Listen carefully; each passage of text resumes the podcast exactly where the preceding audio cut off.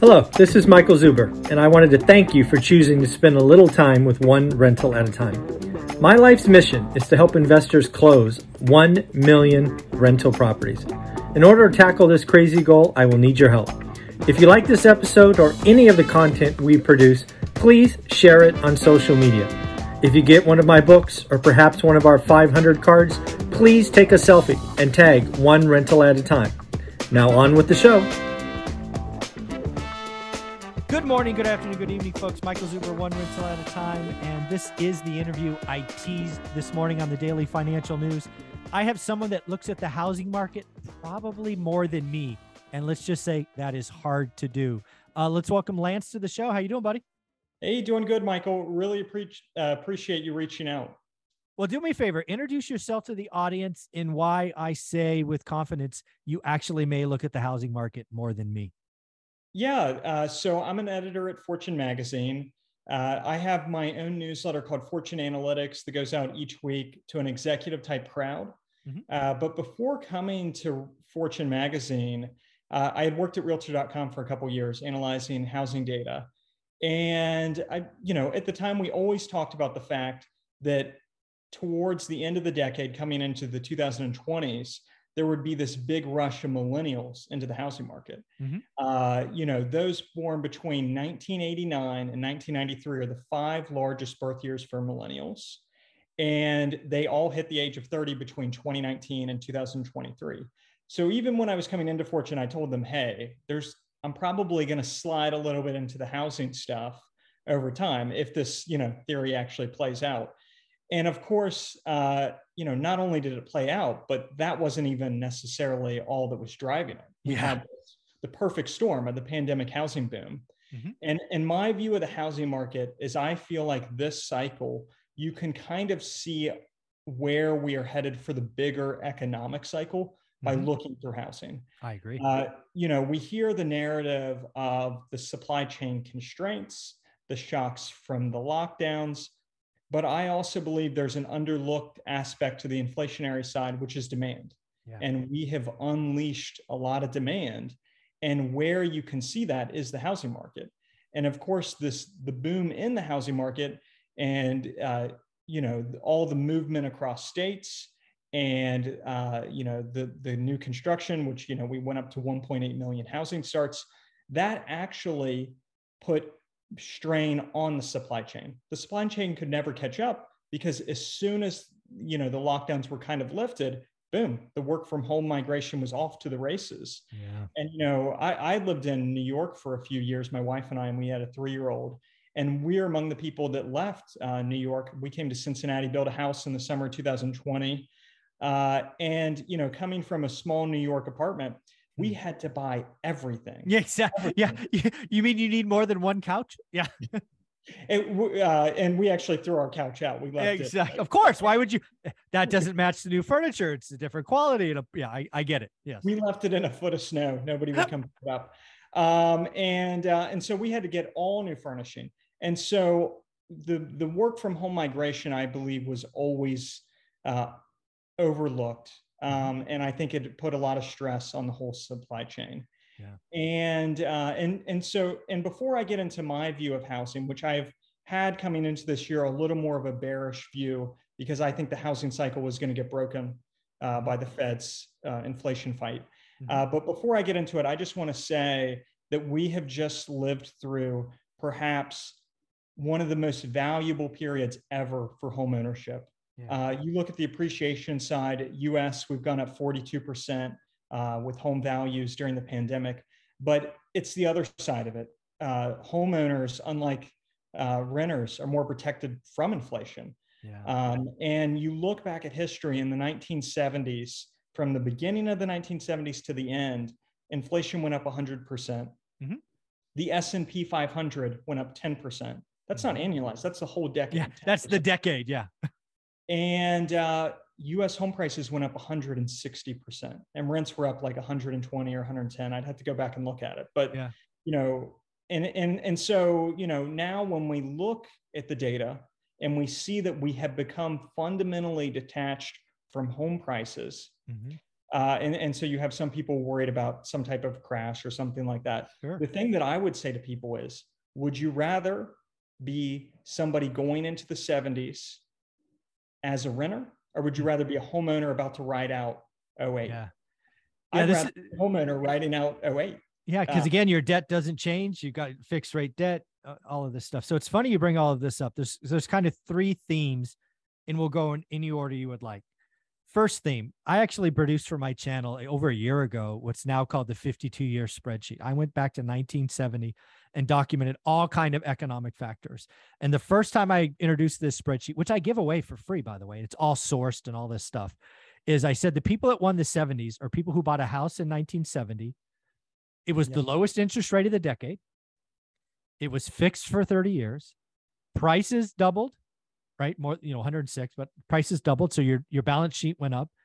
If you're renting it, rents doubled. So that's, you know, N O I and, you know, cash flow doubled. So more than doubled, right? Because that was all net uh, positive. So same idea, right? I actually created a shirt that says, and I'm looking right at it, I use inflation to get rich. Ask me how.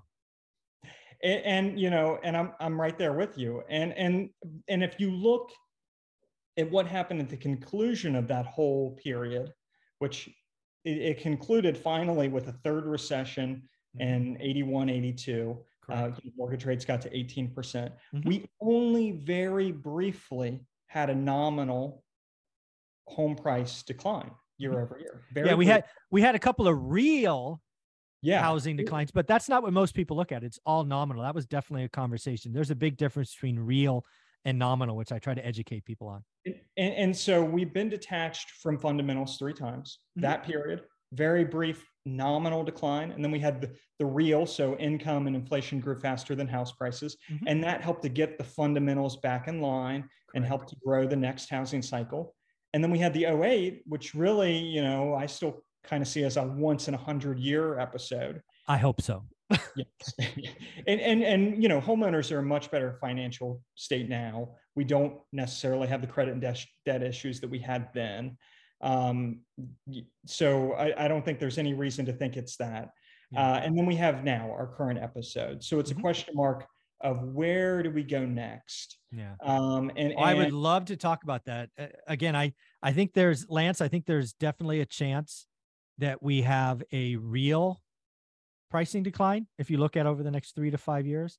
Uh, but I don't see a nominal. It'll be relatively flat.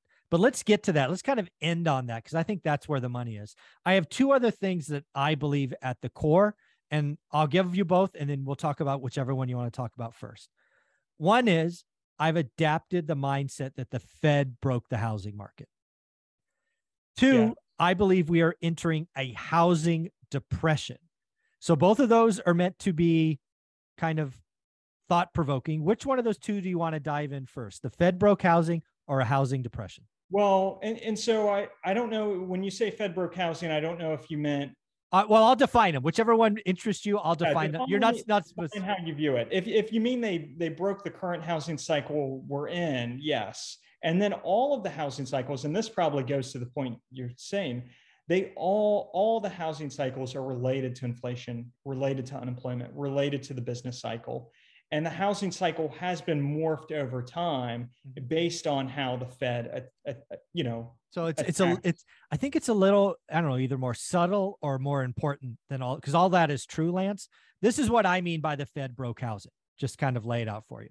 So for all of my adult life, and I've been looking at the housing market for thirty years. At the base value, it goes like this. First-time homeowner, they buy the home, they're single, they're married, no kids. You know, they fool around, they make babies. At some point, they have a move up, right? They make more money. And at some point, they go from a move up to luxury, right? There's a general trend of how housing behaves as we get older, right? You talked about millennials in your introduction, aging into first-time homeownership. Why do I mean the Fed broke housing? I think the Fed broke housing, the natural cycle of housing, for five to eight years. Why do I say that? Well, as I'm sure you know, a large percentage of homeowners in the residential space have a mortgage with a two on it now. It's estimated. I see. I see where you're going now. Uh, when I bought this house, if I would have known how everything would play out, I would have bought a bigger house. Exactly. We have two kids now. We have three bedrooms. I would have gotten a fourth bedroom.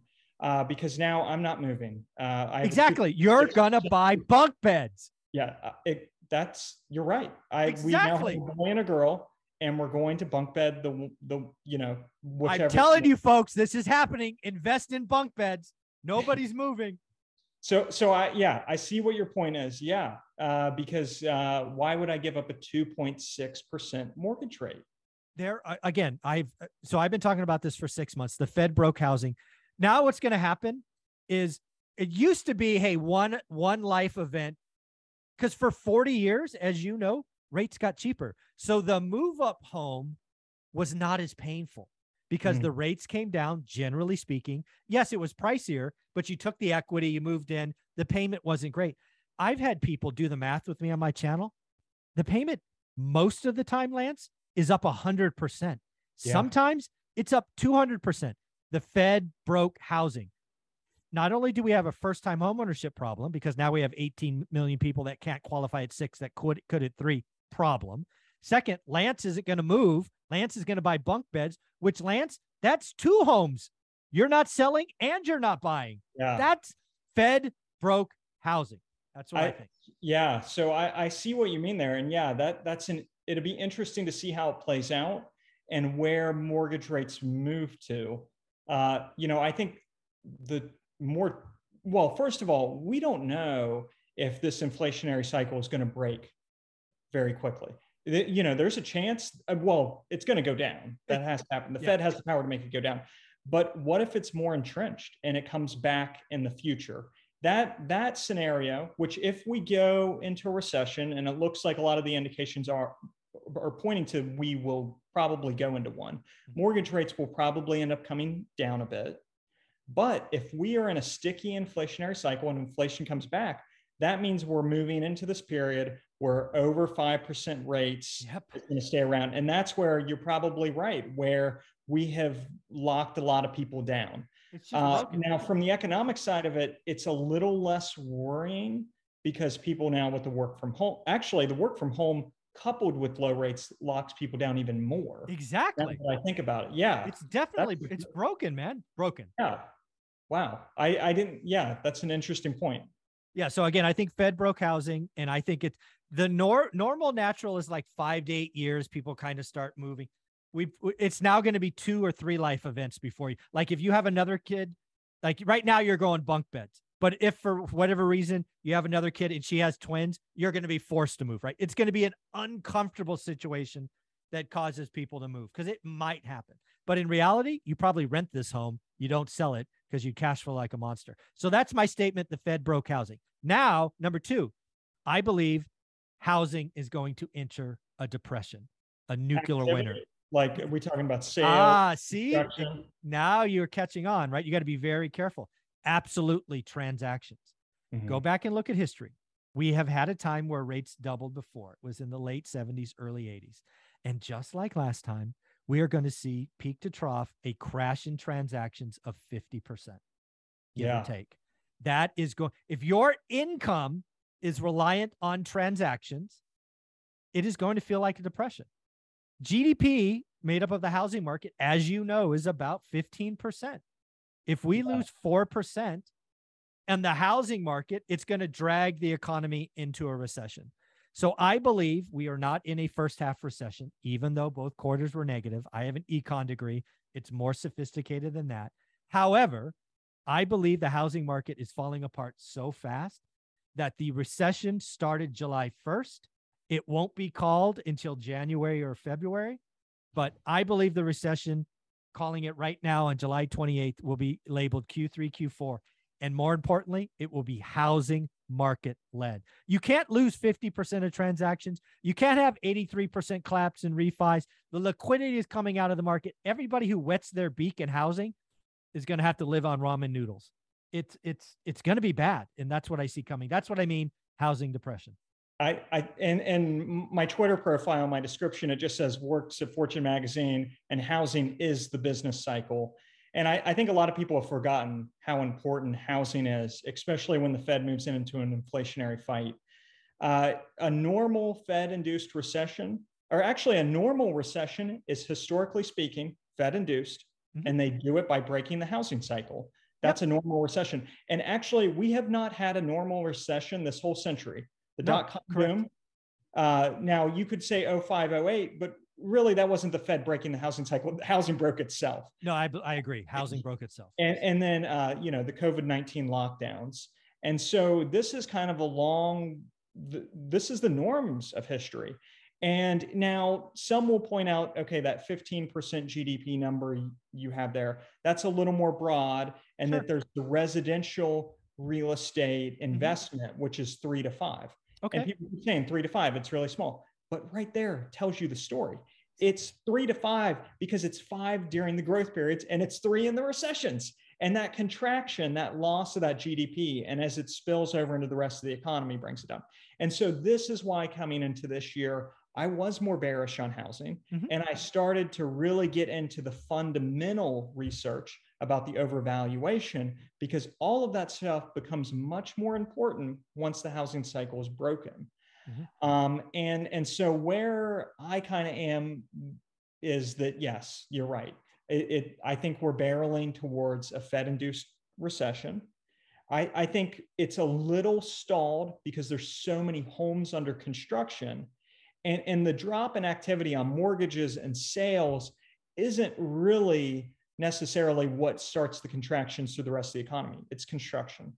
Mm. They have to slow. They have to put the builders on their ass. Oh, they are. And it's it has started. I uh, John Burns Real Estate Consulting, as you know, does a monthly survey. They're starting to lay people off. It's it's coming, right? And yeah, it's com- coming, but it's been delayed a little bit. Sure, like, we've already been barreling. Like the mortgage industry's already felt it. The real oh. estate agents have felt it, and, and the builders, you know, their sales have been plummeting. Yeah, but the, as they actually finish up these projects, which there's a lot out there. There is uh, not there, as yeah. much as you know. They could have had if there wasn't the supply constraints. And that's something that John Burns Real Estate Consulting has pointed out. Yeah, they, they, been, they saved them. Yeah. Yeah, it could have saved them. Um, and so, yeah, I, I think it barrels through housing. I think it's a little delayed, but everything that you look at the numbers, um, it looks like w- we're pre-recession, uh, mm-hmm. or maybe it's going to get called back to this period. Yeah, um, that's but, my call. Is uh, I like to try to call things early because when you write, you look amazing. When you're a fool, you just I'm okay looking like a fool. I think the recession will be called Q three, Q four, and I'm calling that really early, obviously. Yeah, I and uh, I I think a lot of the data looks close to that, um, and and so now the, that's the easy calls, right? Yeah, now, come on, give me some credit. Call, and this is the the debate is yeah. the nominal prices. True. Could we get nominal price declines? And that's that's the tricky question. Yeah, let's talk about um, that. And, and, and so where we kind of are right now with the forecast, Zillow's super bullish. They think yeah. it's seven percent. They're, they're wrong. Uh, if Freddie Mac, or yeah, Freddie Mac is four percent year over year, mm-hmm. which probably means you still get Boise down year yes, over year. Yes, Boise's, Boise's a bubble. Yep. Uh, Mortgage Bankers Association is like around three, two, four. But if you if you cut their analysis down, you can see that they actually have prices Q four twenty twenty-three lower than Q two twenty twenty-two. Okay, and mm-hmm. and so you don't get the year over year, but you kind you yeah it's it, kind of that's the beauty drop, of year over year. Yeah, yeah, yeah. They drop over a sixteen month period.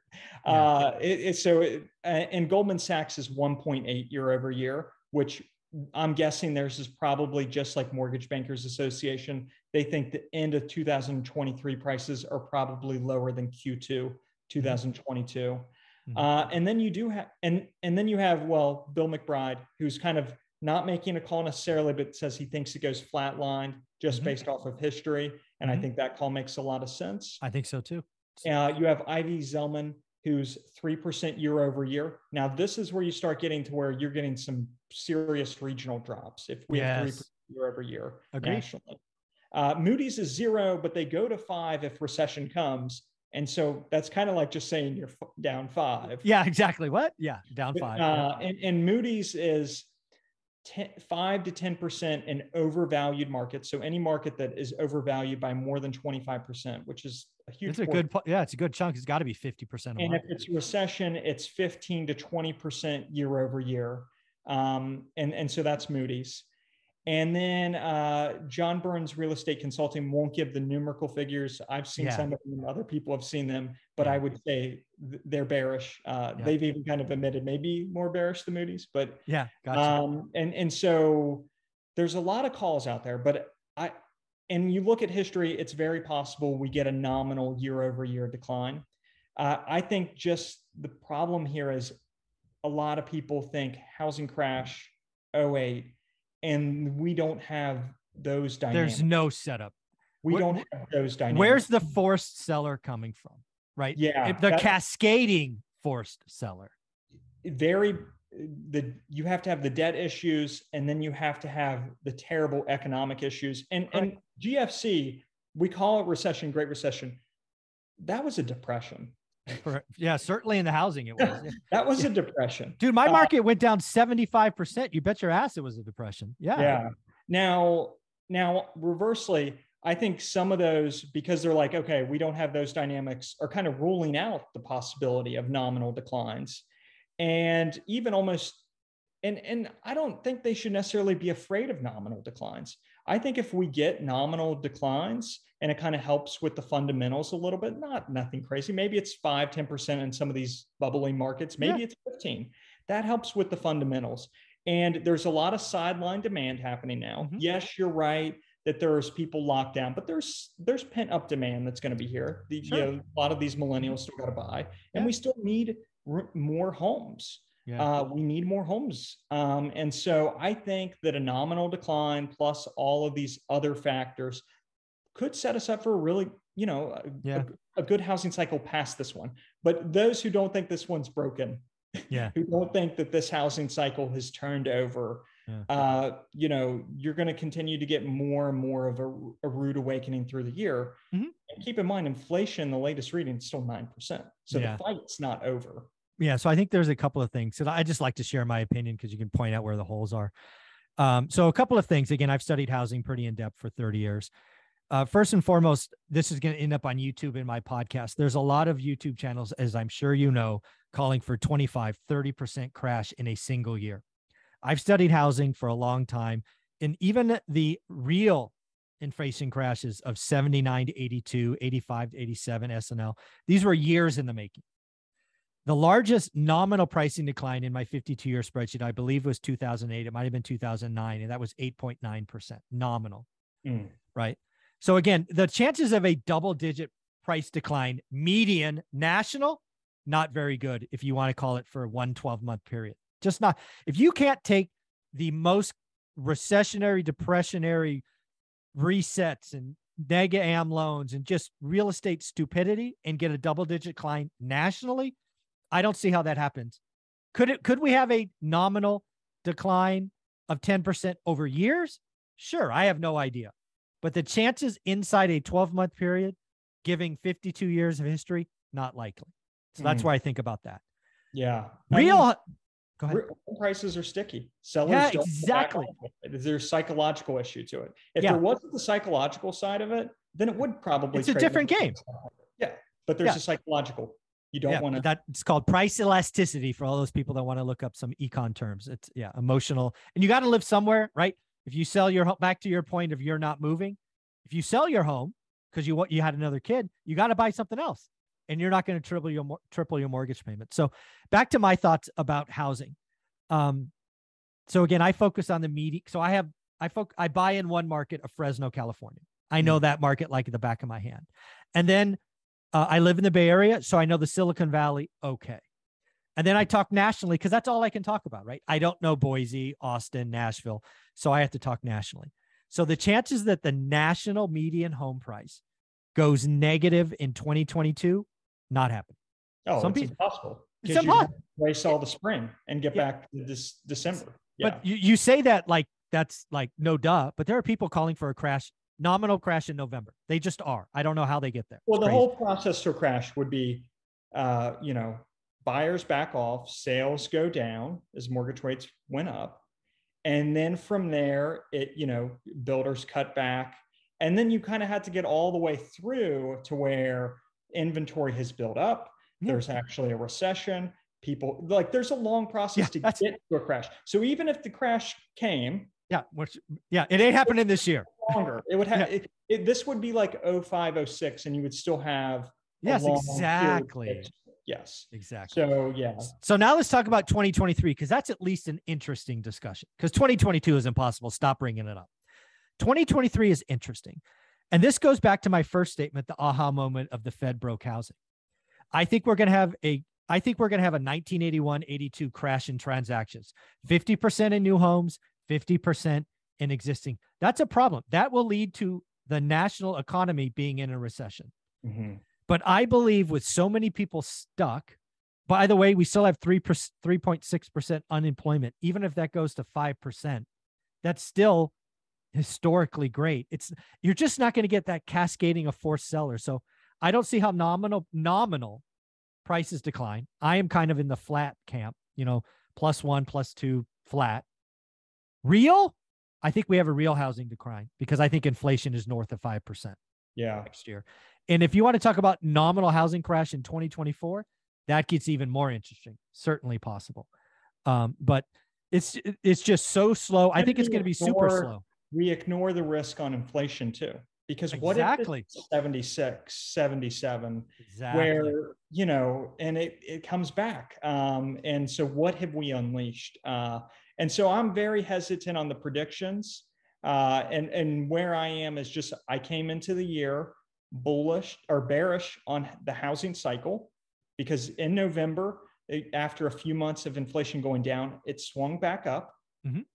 And so everything in history at that point, if you look at the data, and I'd be happy to share the chart from November, it looks like the Fed would go into inflation fighting mode, break the housing cycle, go into recession. Yeah. And so now I'm not going to back off of that, because you know, yeah. it's like, yeah, the call's out there. You're right. yeah. So I, you know, but the, what, the nominal home price stuff is, you know, I, I do a lot of writing on it. I look into it. People want to read about it. They're worried about it. Mm-hmm. And I'm, you know, I, I think there's bubbly markets, and sure. if no question does get tamed, we get recession. I think these places get some some big numbered nominal declines, yeah. but that might not even really take them that far back in time. Yeah, exactly. You go back to twenty twenty or something. But again, and if those people bought back then at a three point one rate, they're still ahead of the game. Yeah. So um, so to really have this to where it was a bad decision to buy over the past year or two, we'd have to really have a deep crash. And, you know, no, it's, it, it's just a very, it's historically incredibly rare. And yeah. And so that, that, that's where I am there. Uh, I, I do think nominal price declines though are, are possible. Yeah. I think that, I think it's market specific, right? I tell everybody to get their buy box.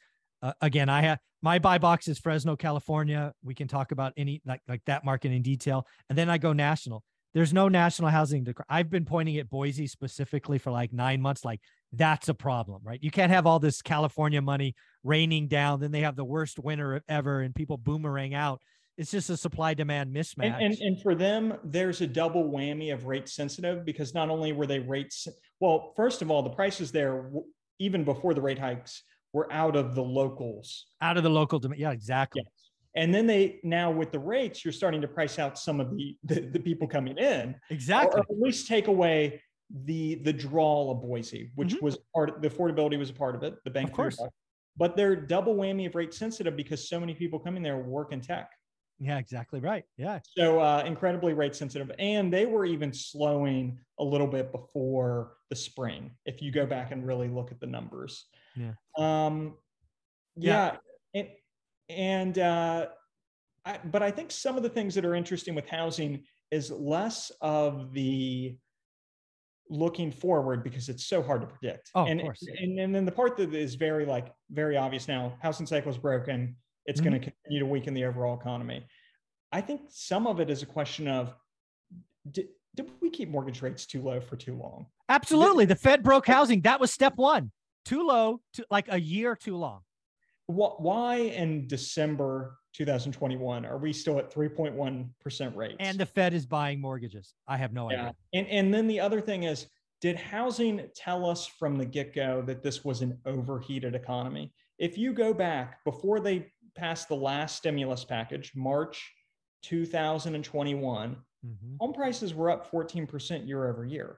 Yeah. And it, we've only had a few readings that high. Only and, and two high. of them were oh five, oh six. That that, yeah. that was not a good time. To, that, that was bad. Uh, and so, and, and housing leads the economic cycle. Exactly. And so I think we were already in a good growth cycle. It was, and it was flashing yellow and the Fed didn't listen. I think the Fed not backing off. I think, and this part, you know, is very disputed, but, but Larry Summers agrees with it. The additional stimulus, like, oh. I think I, I, my belief is that we cut the business cycle shorter than it would have been. I agree. I think we had a good long growth cycle coming in. Uh, in and I think housing told us that. Housing's yeah. telling us now that this, this growth cycle is over. yeah. Prepare for the next one. Yeah. I have one last question because I, I didn't know I would get here, uh, but this is so much fun. I put out a video in my playlist under the whiteboard session talking about the most important economic question. I don't have the answer, but I'm going to try to describe it to you. So as you know, C P I came in last month at nine point one. That's a problem. What I am seeing is a huge divergence. There are people like Kathy Wood who talk deflation, bullwhip effect, all of these things, and they're seemingly acting like more than half of that nine point one is just going to mysteriously fall away. Supply chain's going to get fixed. Deflation's going to take over. And suddenly we get back to four percent. four percent is a lot easier to fight than nine percent. I think we can all, are, all agree with that.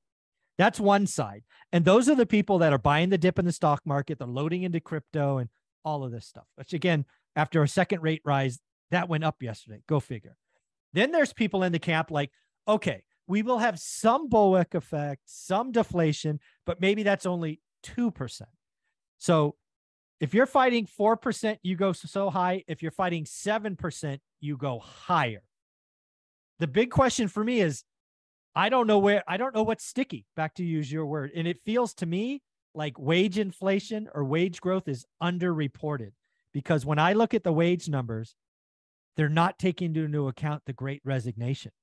Mm. I was a hiring manager for twenty years. And when I hired from a competitor, they got twenty percent. But as I understand that number, that's not included. It's simply, hey, I paid you twenty bucks an hour. Now I'm paying you twenty-two. That's a ten percent wage inflation. The Great Resignation, changing jobs, changing careers, not counted. So I think there's a lot more wage growth that's being underreported. And thus C P I is far stickier in my opinion. Yeah. And, and that, and, and so I'll get back to that question, but that brings up a good point. And I said coming into this year on Twitter that my biggest question mark with housing is actually income data. Yes. Because I'm because I look at it and we're at uh, like a four percent is what the Conference Board has, and there's other numbers. B L S is like four point eight, but then I go state by state at some of the payroll numbers. North Carolina, I found nine point six. Wow. If that is true, and that inf- income is underreported, or it's delayed, mm-hmm. that means that the housing market is less detached from fundamentals than we exactly think. My point. This affordability problem maybe is not as bad as people are thinking. And, and so I would love, and, and there's only a few that go back all the way to the seventies, but I, I would still like to spend more time looking at the seventies, looking at the income data, And, and seeing how housing and income related, and if there was the lag on the income side. But I, I, you know, if income growth is much higher than we think it is, then the housing market is healthier than we think it is. And more importantly for me, back to the question, inflation is going to be higher and stickier because higher wages underreported means people buy more stuff. Yeah. Yeah. And, and so, and the thing with inflation is I'm, I'm hesitant to make any predictions with inflation, uh, because, you know, part of it is it's a little bit of a Pandora's box, mm-hmm. and it's kind of, it's been opened. Oh um, yeah. It, the but the sure. Fed knows that too.